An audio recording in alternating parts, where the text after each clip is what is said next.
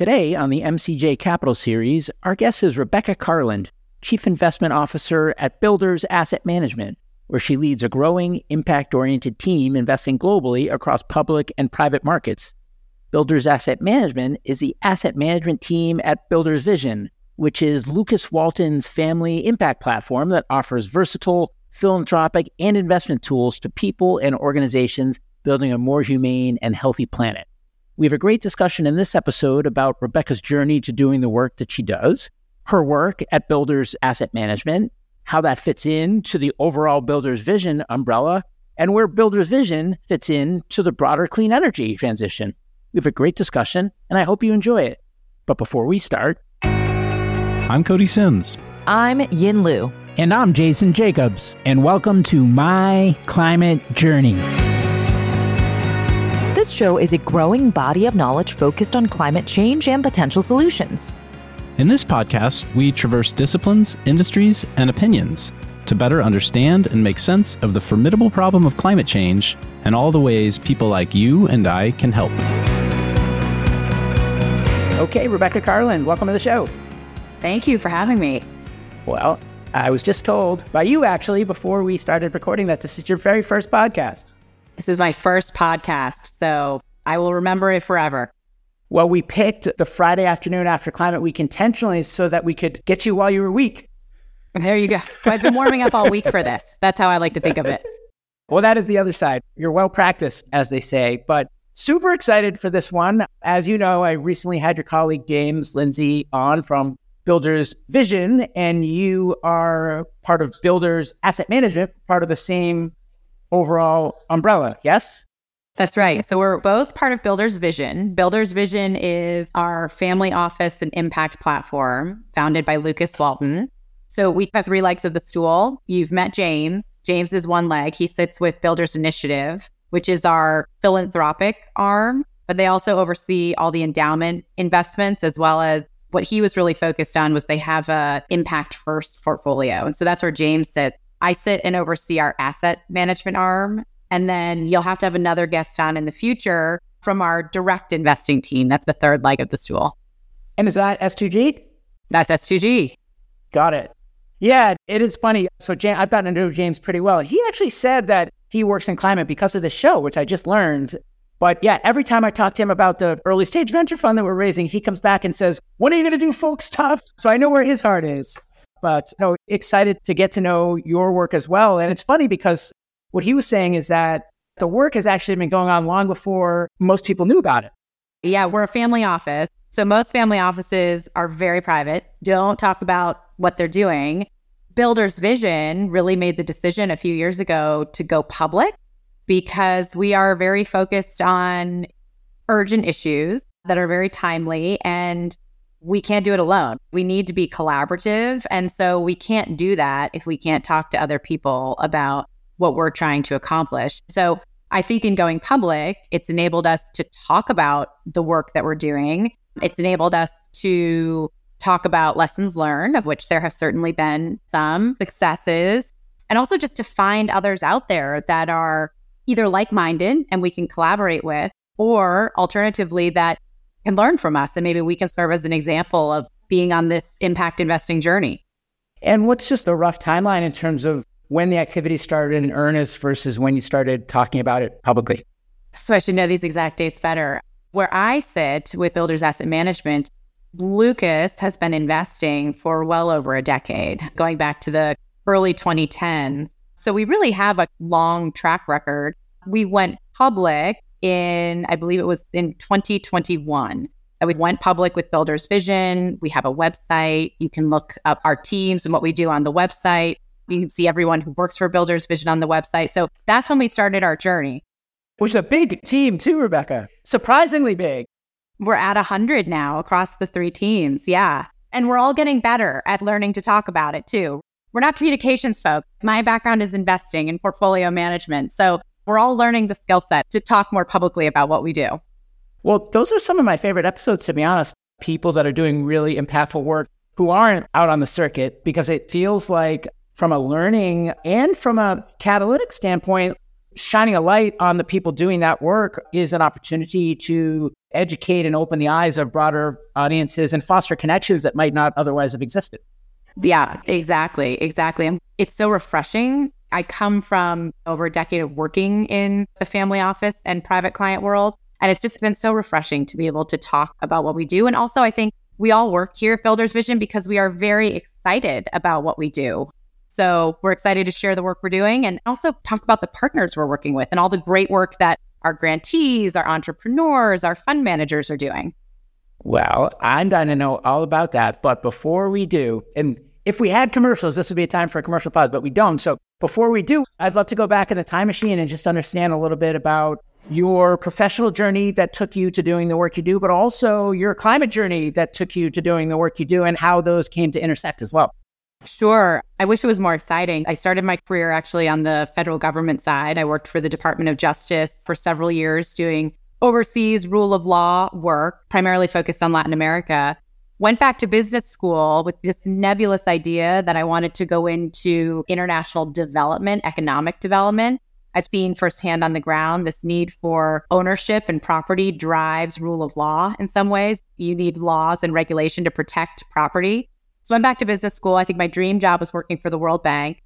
Talked to a bunch of folks at the World Bank who told me, you've got the federal government experience, you've got the development on the ground experience. Now you need to go get investment banking experience. So go work on Wall Street and then come back to us in a few years. So I got to business school, height of the financial crisis.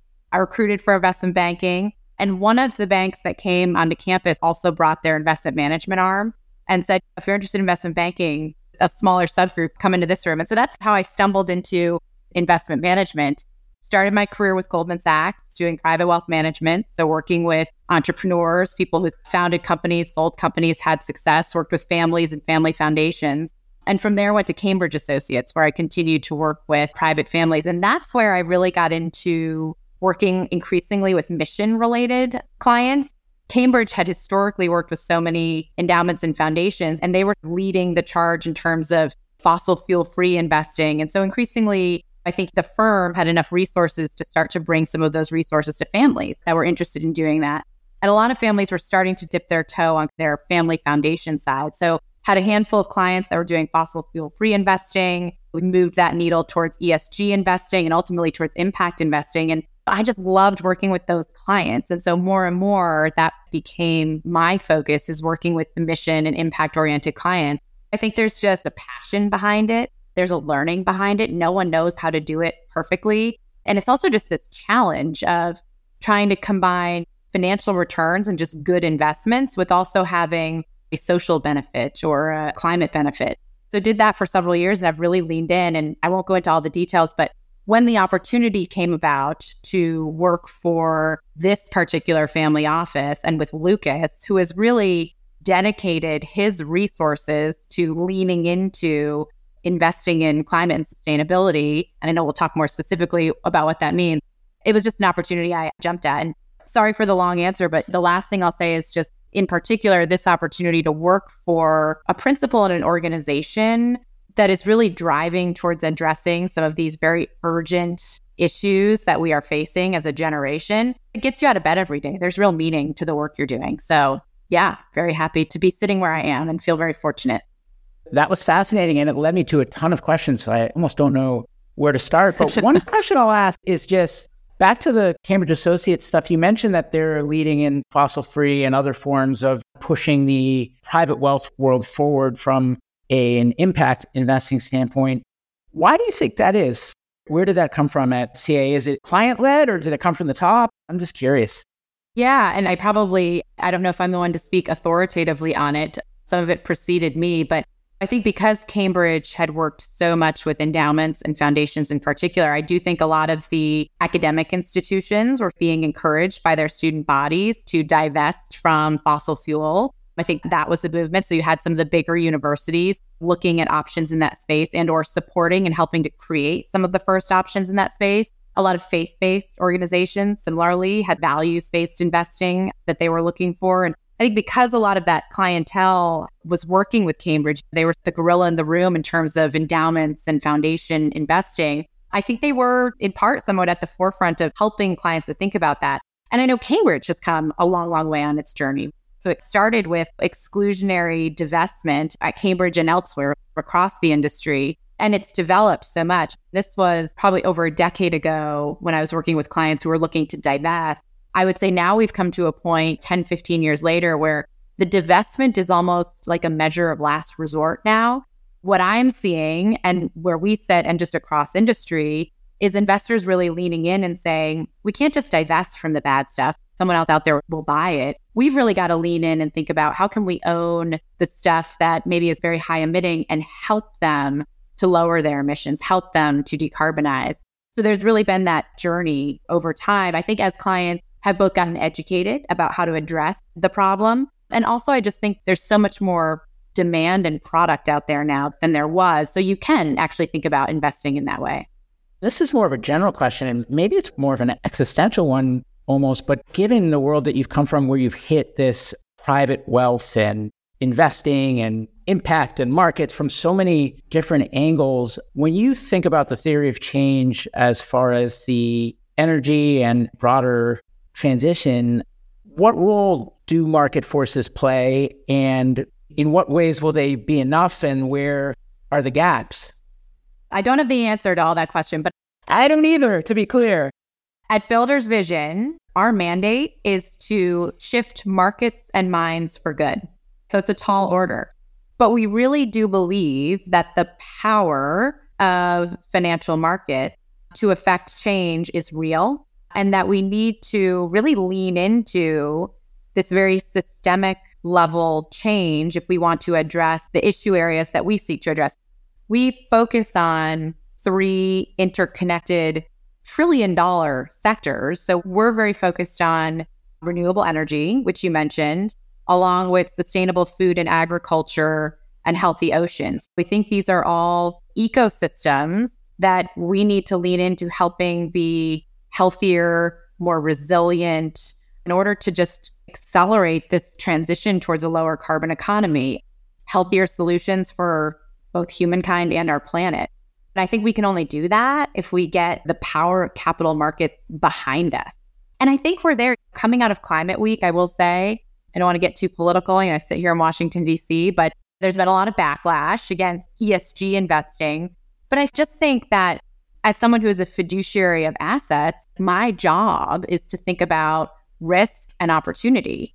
And I think what we're doing every day is we are considering the risks if you are a long term investor, what's happening with our climate is, to me, a very obvious long term risk that we have to think about.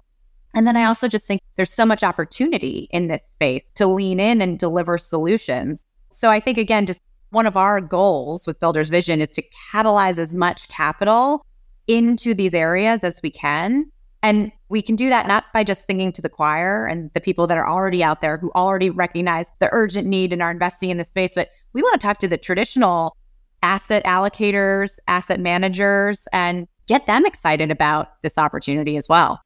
And you mentioned that, and I may be paraphrasing a bit, but that this is a dream role for you. What was the pitch when you initially heard about it? Well, I think Builders Vision, it is not just a family office. That I think, and we're actually moving away from even calling ourselves family office. It is an impact platform. And I think one of the things that is so unique about Builders Vision is I mentioned we have the three legs of the stool and we work very collaboratively together. We are not in any way siloed. We together have sat down and over the course of several months, years, have set for ourselves as an organization what are our near term interim outcomes that we're driving towards with our capital and our longer term outcomes that we're driving towards with our capital. And then as we see opportunities come across, we're able to collectively look at those opportunities and say, how do we address this opportunity? Is it through philanthropic grant? Is it through impact first investing? Is it through investing at scale with capital that can really help to accelerate the commercialization and implementation of a solution? So, what I love about Builders Vision is just the people who work here are passionate about what they do. We are highly, highly collaborative. We have a partnership model to working together towards what's the best home in our organization for this opportunity and how do we accelerate? We have a saying here we can do things from NGO to IPO and beyond. We can seed things, we can scale things, and then our hope is to spin them off into the market. I have never come across an organization or an opportunity where you can do that. So just the flexibility we actually have in our values on our website, and you may have to bleep this out on your podcast. Nope, you can swear. Lukas has given us a mandate to try crazy shit. So that's we're here to try some crazy shit and see if some other people want to come along with us. I really want to meet Lukas at some point because from talking to James and now from talking to you, he just sounds like an awesome guy. It's great. I have worked for wonderful families and principals, but Lukas just really has a vision. He is an involved asset owner and he has built a really great team. So, yes, I think all of us that work here for Builders Vision are very happy and honored to do so. Now, I want to definitely leave time to get into actually the Builders Asset Management mandate and your purview and work and criteria and things like that. But we just keep striking out things that are interesting to me. I apologize. But you mentioned that you're moving away from the term family office. When I was at Climate Week, another big prominent, what looks on paper like you might call it a family office, said that they intentionally don't refer to themselves as a family office because family office in climate is a bit of a dirty word and that they are more institutional grade in terms of how they, they run the firm. Why are you looking to move away and how do you react to what I just said? Well, when we're offline, I want to be like, oh, who's that? I should talk to them. Offline, I can tell you, not on the show. I have talked about that we're a family office, but I think impact platform first and foremost, because I really think first and foremost, what we're thinking about is addressing the issues that we've been mandated to address rather than typical family office. How do I protect and grow this nest egg for future generations? Now, that said, my mandate where I sit on the asset management side is we are not concessionary. We have a mandate to achieve financial returns, market or above market rate returns. But we actually think that's part of the challenge is we want to prove out that you can do this type of investing without being concessionary. And in fact, if you look at the portfolio that's been invested for over a decade, our ESG global equity managers have outperformed our traditional managers. Our venture impact managers have outperformed our traditional venture managers. So we have a little bit of the proof in the pudding. And I think our focus is first and foremost on the impact that we are having in the world. And so I think that's why we are better defined as an impact platform rather than a family office. Our mandate does not focus on an individual or a family. We are fueled by the passion and the resources of an individual and a family who's really dedicated his resources to impact. So I think that's by definition why we are more impact platform than family office. And you mentioned that there are some key areas for focus. I think you said renewables, food and ag, and oceans. Is that across the Builders Vision sub platforms, or is that specific to Builders Asset Management? No, that is across Builders Vision. So our entire organization, where I sit, where James sits, S2G Ventures, we all share these same goals. And that's the beauty of our organization is we are all driving toward the same outcomes. Now, it creates opportunities and challenges. It is, I would say, I look over my shoulder and it's probably easier for James to invest in oceans in a very pure play way. We're very focused on healthier and more resilient oceans. So you can do that with grant making. You can certainly do that with field building investments, a lot of the work that James is helping to oversee. How do we protect and restore marine and coastal habitats? I'll be honest, it's been harder to find investments in oceans at scale and meeting our financial return mandate for the portfolio I oversee. But what we do is inside of Builders Vision, we can inform each other. I can sit down with James and say, I'm not finding those opportunities. Tell me what you're seeing. And if those opportunities don't exist for me to invest in today out of my portfolio, how do we create them? What's the white space? What's the void? And how can we lean in and fill that void and or use our capital to catalyze others to come in with us to fill that void? So we all share the focus on energy, oceans, and food and agriculture, but we're using different tools across the different teams to address those areas, but driving towards shared outcomes. And this is a clarifying question, and feel free not to answer it if I'm not allowed to ask it, but just so that I understand. So, the Lukas family assets, I know it's not called a family office, but is this the entity for those assets in their entirety? Or is this a side thing with a subset of the assets? And then there's another thing that's more focused on regular stuff? I think what I can say is this impact platform is fueled by Lukas Walton. This platform for Builders Vision is solely Lukas as a single Walton family member who's behind this. Hey everyone, I'm Yin, a partner at MCJ Collective, here to take a quick minute to tell you about our MCJ membership community, which was born out of a collective thirst for peer to peer learning and doing that goes beyond just listening to the podcast. We started in 2019 and have grown to thousands of members globally. Each week, we're inspired by people who join with different backgrounds and points of view. What we all share is a deep curiosity to learn and a bias to action around ways to accelerate solutions to climate change. Some awesome initiatives have come out of the community. A number of founding teams have met, several nonprofits have been established, and a bunch of hiring has been done. Many early stage investments have been made, as well as ongoing events and programming, like monthly Women in Climate meetups, idea jam sessions for early stage founders, climate book club, art workshops, and more. Whether you've been in the climate space for a while or just embarking on your journey, having a community to support you is important. If you want to learn more, head over to mcjcollective.com and click on the members tab at the top. Thanks and enjoy the rest of the show. And when it comes to portfolio construction at the family level, is it a meaningful piece of the overall pie? I'm not sure what you're asking, but I think what I'm asking is so I'm a little guppy, but when I have my financial advisor, they look at our stuff in its entirety and then they allocate for a balanced portfolio and whatever other criteria I have. I just didn't know if builders is that or if it is one of those legs in the stool. I would say Lukas has allocated a substantial portion of his resources to building Builders Vision. Okay, great. Now, in terms of Builder's asset management, what is the mandate of Builders Asset Management? So, Builders Asset Management, we are the asset management leg of the stool. So, we have probably within Builders Vision, we're your most traditional, fully allocated portfolio. We are investing globally across primarily via funds and co investments across public and private markets. Our mandate is twofold, I would say. One is to achieve financial returns we are the growth engine for Builders Vision. We support a lot of the work that is happening in our ecosystem. We are the liquidity provider for a lot of what's happening in our system. So we're very focused on long term returns and growth and liquidity and risk management. The second piece of our mandate, however, is to be as impact oriented and aligned with the BV mission as possible without compromising on our financial returns or liquidity.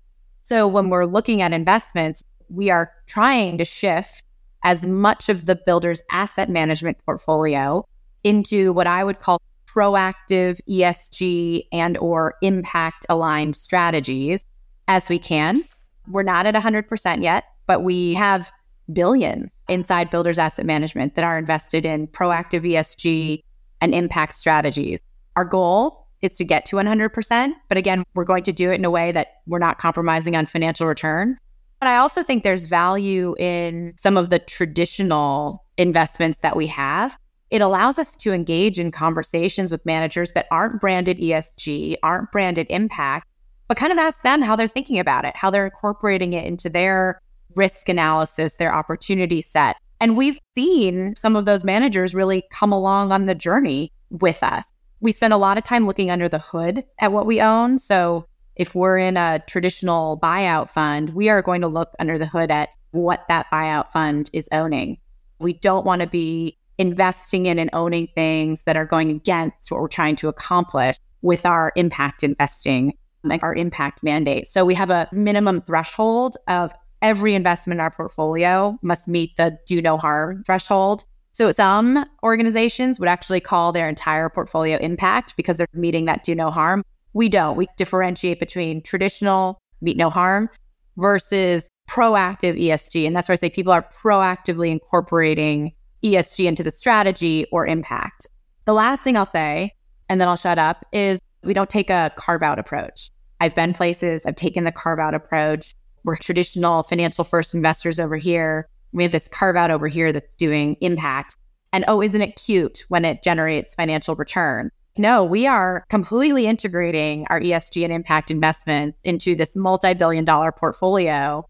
And then myself and my team are being held accountable for the total return of the portfolio. So every investment that we do has to first and foremost just be a good investment. We are investors first and foremost at heart. And all of us came from backgrounds where at some point we weren't doing just impact, we were doing more traditional investments. So we hold the bar high but we think that's part of our role of helping to build the field is to prove out that these are institutional level investments that can generate the returns for an institutional like portfolio. So, coming out of Climate Week, I can't help but notice that ESG is a hot button word of sorts, a lightning rod. And in fact, again, I'm being slightly cryptic without naming names, but we talked to a very large bank and their impact team who said that from the top of the bank because it's such a lightning rod word. That word is laying low. They're trying not to use that word too much. And so I'd love to hear just what your perspective is on the critiques of the ESG at the public level and how fair they are. And then similarly, when you look at privates, which is the world that I live in, small, high growth, venture backed technology as an example, how relevant is ESG when you're looking at companies that are hatching from zero?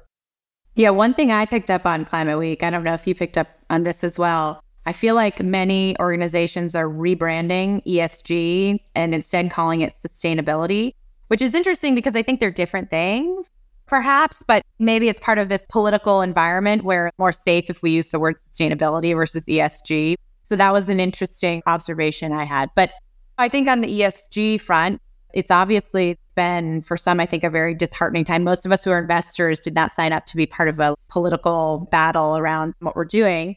I live in Washington, D.C. I've lived in Washington, D.C. for over 20 years. I worked in the federal government. My immediate reaction is this too shall pass. I think some of it's noise, but it's loud and it's having impact. And so it can't be ignored. And I am glad to see that there are some voices and some coalitions coming out against it. The other thing I feel coming out of Climate Week is just I have to believe global leadership is moving towards a world where we do think about and incorporate ESG both as risk and opportunity, where we are thinking about sustainability and decarbonization. Europe is ahead of us in actually regulating and requiring companies to be on this path. And then, as I mentioned before, so I won't fully repeat it, but I just think as fiduciaries, it's a risk if we're long term investors. I think some of the ESG battle, it's, it's very focused on the short term. And it's not really thinking about if you are an investor as a 10 plus year time horizon, then you have to be taking some of these risks into consideration because it is a risk to your financial returns. And it's also an opportunity set. So I came out of Climate Week feeling motivated by that, feeling that this is the direction we're going. And hopefully, a lot of what we're going through right now is a loud and vocal political theater, if you will, for a bit leading up into an election year. But it is probably putting the brakes on some things for now. And I know some people at the top of some of the banks are laying low this year, but I haven't seen people really scrap what they're doing. I think people know what they're doing is the right thing to do. And so we're going to keep doing it. And I've heard people say that there's no one uniform definition of ESG. Do you agree with that? And when you think about the definition at BV, do you have your own recipe? And if so, what does that look like? Yeah, well, it's certainly, I think, a just argument that there is a lack of definition and there's a lack of standardization, both in how we define, measure, report on ESG and impact. I was heartened to hear this past week, also in New York at Climate Week, it does seem like we are coming to a point where a lot of the different governing bodies, both Europe and North America, are starting to coordinate and collaborate a little bit more. They recognize this lack of standardization as a real roadblock to continuing to move forward. And I think there are a lot of exciting things that are coming out around standardization of how we can define, measure, and report on ESG and impact. I have to do some more reading up on this myself, but I think going into 2024, I think the snowball is accelerating. I think we're getting there. So I think that's heartening. What was the second part of your question? Just if your recipe differs at all from the recipes of others, how so? So we think of it as I've talked about, there's definitely that scale of going from exclusion and divestment. to proactive integration. So we really think about there are some things that we just choose to maybe screen out of our portfolio. Then you move into ESG integration, ESG as risk measure. So we have managers doing that, thinking about ESG. And then we sort of have the proactive ESG managers who are very proactively out there seeking out companies that meet these ESG requirements and also actively engaging with companies to help move the needle and improve them on the spectrum of ESG. And I think for us, the ESG lives in the public markets across both equities and fixed income we get into impact more in the private markets where we can really measure thematically aligned impact, where you are actually building companies, solutions, products that are addressing a problem or a need. And you can quantify and measure that in some way. I think the last thing I'll say is I've said this a few times, but we get asked a lot is ESG a risk or is it an opportunity metric? And I think it's both. And I think it's important even with our traditional non ESG managers, we do look at how they're incorporating ESG. We do look at do they have a diverse board? How are they thinking about and incorporating diversity into their practices? How are they thinking about climate and other environmental risks? So I think we do hold all of our managers to that standard, or at least want to engage with them to understand how they're thinking about it because it informs our understanding of their strategy and decision making process. And to give you a sense of where I'm coming from, I guess as a caveat for whatever questions I'm about to ask, I started as an entrepreneur and then learned how to be an angel investor. And now in the process of becoming a more professional investor, but specific to the venture capital asset class, so early stage privates. And you have a purview much larger than that. And that's the caveat of saying, I don't even know the best questions to ask. So one question is just, what does that purview look like? how do those allocations tend to look and how much have those, even if the dollar amounts have changed with the changing macro, have the allocations stayed fixed from a percentage standpoint or are they moving in one direction or another? And is that even a reasonable question for all the caveats I just mentioned? well, I think I'm going to answer your question or I'm going to talk about what I want to talk about. But actually, what I think is unique at Builders, one of the things I've tried to do with Builders Asset Management is their venture God bless, has been one of the first areas to really lean in to impact. And venture is helping to source, seed, commercialize the solutions and products that we need. In house, I mentioned we have our S2G. There are essentially a venture to early growth manager. They're doing direct investing across our three thematic verticals food and agriculture, energy, and oceans. So internally, we have a lot of exposure to that early stage venture to early growth. We also have in our builders asset management portfolio several strategic relationships with managers in the venture space that are also investing across those thematic areas. What we've tried to do though is can we, the builders asset management portfolio, because we are uniquely positioned within builders vision to invest and lean into the later stage growth to buyout and beyond that's where we see a dearth of capital. One of my colleagues just published a paper called The Missing Middle. And it's about this gap between venture solutions that are proven solutions and the infrastructure build out. We have a lot of capital going into both of those areas, but what we're lacking. Now you're sounding like James, Rebecca. Uh oh, did he already talk about this? Okay, the missing middle. No, no. Remember my joke before about folks? So, first of a kind. So, anyways, yeah. Oh, yes, yes. But this is the problem. It's how do you get the later stage growth and buyout managers to lean into this space because we need more capital to help adopt, accelerate, and scale the implementation of these solutions. So, with builders asset management, that is an area in the private markets in particular that we're really leaning into. And we are sourcing and looking for opportunities in that space. And to the extent we don't find opportunities in that space, we are willing to help build opportunities in that space, whether that's seeding or anchoring, or we have talked internally about do we help build something from the ground up? I think we're builders.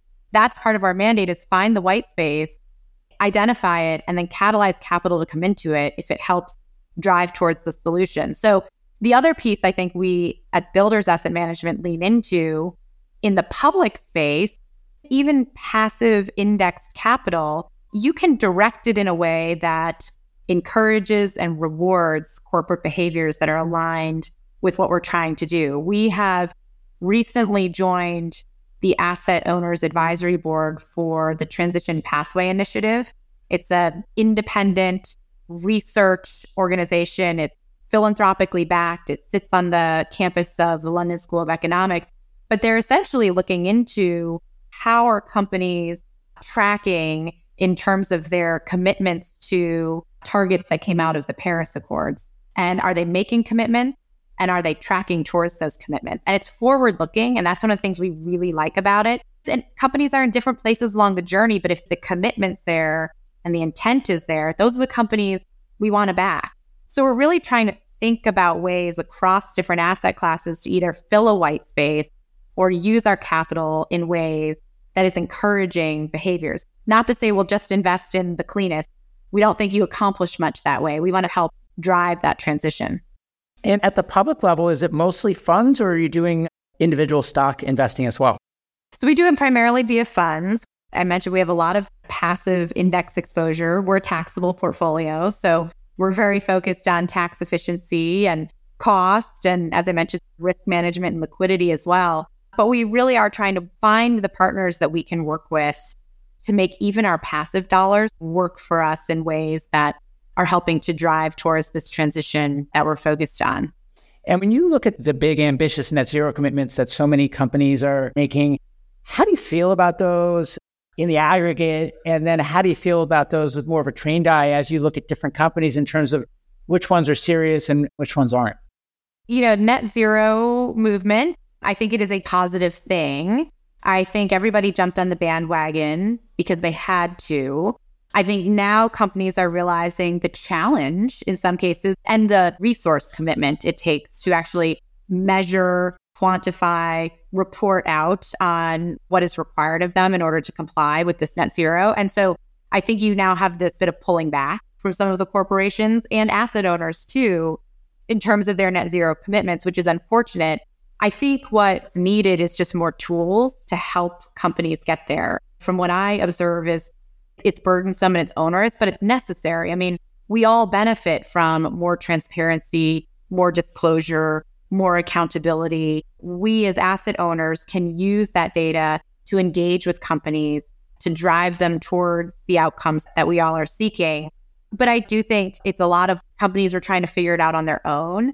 And this is where I do think there is a heartening amount of international collaboration coming in terms of what to quantify, how to quantify, how to report set of standards. But I think it's been challenging. And I think, look, coming out of 2020, companies had to just survive too. And this fell lower on the priority deck. But I'm not giving up on the net zero. It's interesting. We debate a lot internally. Should we, whether it's just BV or builders asset management, commit to net zero? So far, we've taken the tack of really engaging with our managers and our portfolio companies on how they're doing it we are going to be publishing our first impact report for Builders Vision. It's coming out in October. We acknowledge that we are still very early in our journey, but we do believe that measuring and reporting and being held accountable for our work is very important. We also think it's important to show the success, to share the amazing work that's happening across all of our partners. So this report was really it aggregates information from all of our grantees, all of our entrepreneurs, all of our fund managers.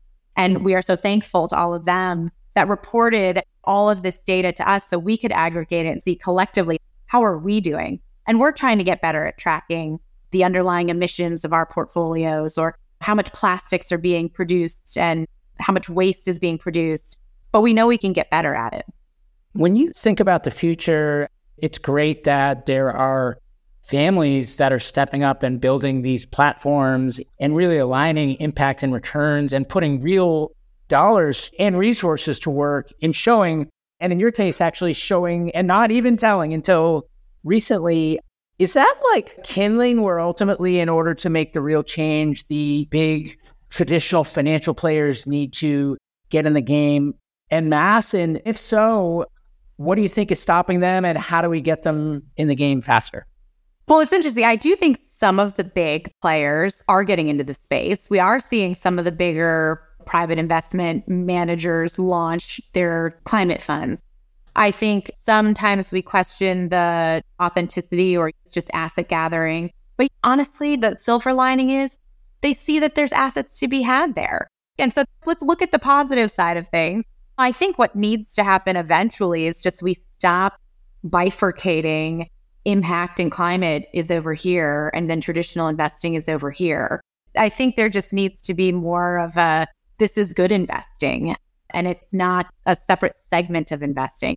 I think that it's happening in some places.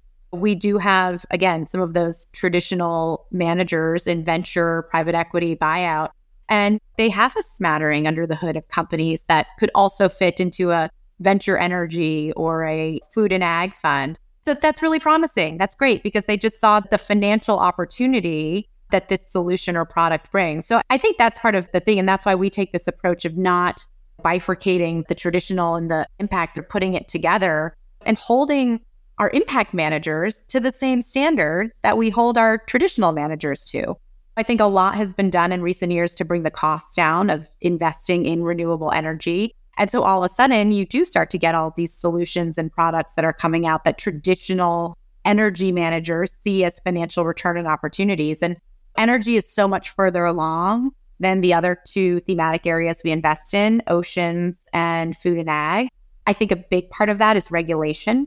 Some of what we're trying to do requires not just capital, but it does require regulation, rules, and requirements that will force some of this to happen. The IRA has been huge for energy, and I think will be huge for energy. And they will bleed into some of these other sectors as well. But things like that do really help. SEC coming out with rules, things like that are going to continue to accelerate the opportunity set to invest in this space. Well, then the obvious question is Does BV have a policy or government relations arm? Why or why not? So we don't. It's interesting when we think about our toolkit, it's not just capital. We are very focused on partnering with all of our partners, using our ability to provide either sector expertise, strategy expertise, make connections, introductions, relationships, just help augment the work that our partners are doing. I do think that advocacy and communication is another component of what we do. Right now, we do it in a way that is communication and engagement. So we talk very openly about what we do. We attend strategic convenings of investors. We speak and we listen and we engage with our managers and our portfolio companies to push forward the things that we care about.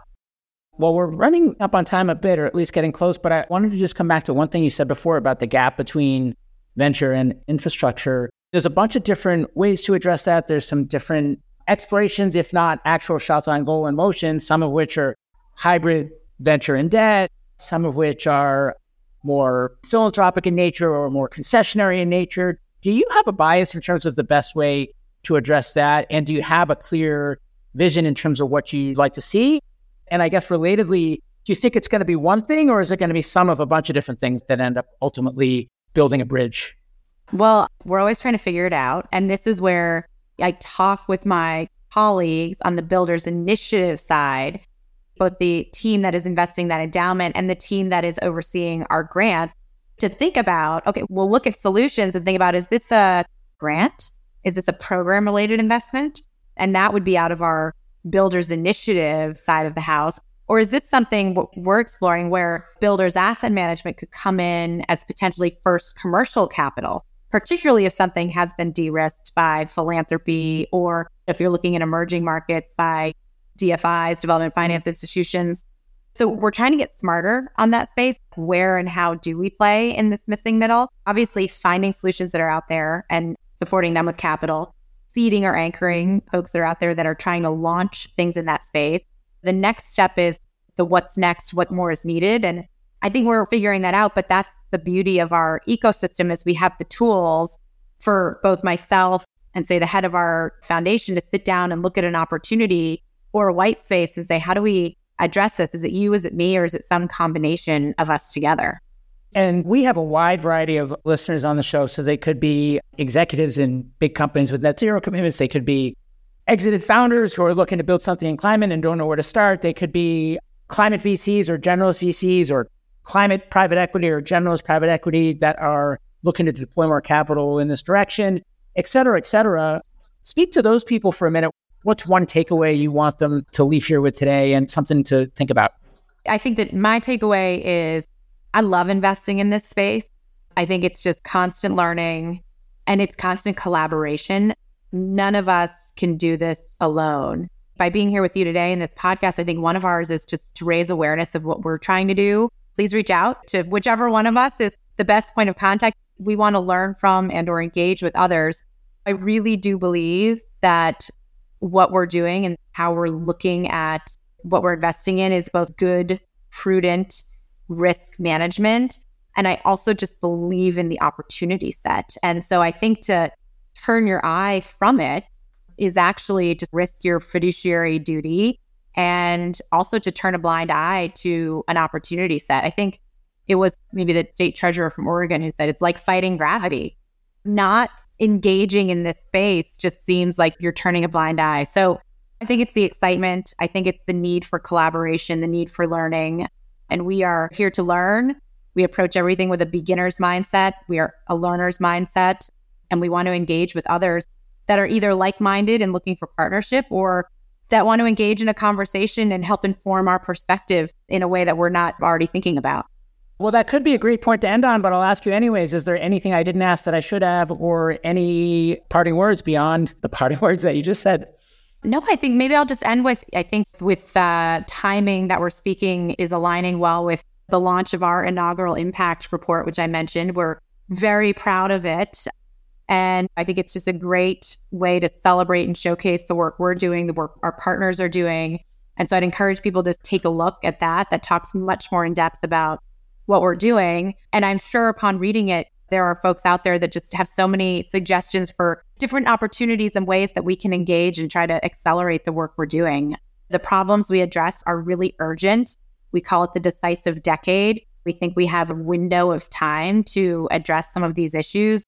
So we are very humble about how do we do it and who do we partner with to do it. So well, I love what you're doing. It's very exciting. And I also really love the diverse but really collaborative approach because for a systems problem like this, it feels to me like it's the only way. So thanks for all the work you're doing. Looking forward to finding more ways to work with you and BV across the entities you have today. And if I had to guess, maybe even additional entities down the road. And thanks for sharing it with me and with listeners. Great. Thank you so much, Jason. It was a lot of fun. Thanks again for joining us on the My Climate Journey podcast. At MCJ Collective, we're all about powering collective innovation for climate solutions by breaking down silos and unleashing problem solving capacity. If you'd like to learn more about MCJ Collective, visit us at mcjcollective.com. And if you have a guest suggestion, let us know that via Twitter at MCJPod. For weekly climate op eds, jobs, community events, and investment announcements from our MCJ venture funds, be sure to subscribe to our newsletter on our website. Thanks, and see you next episode.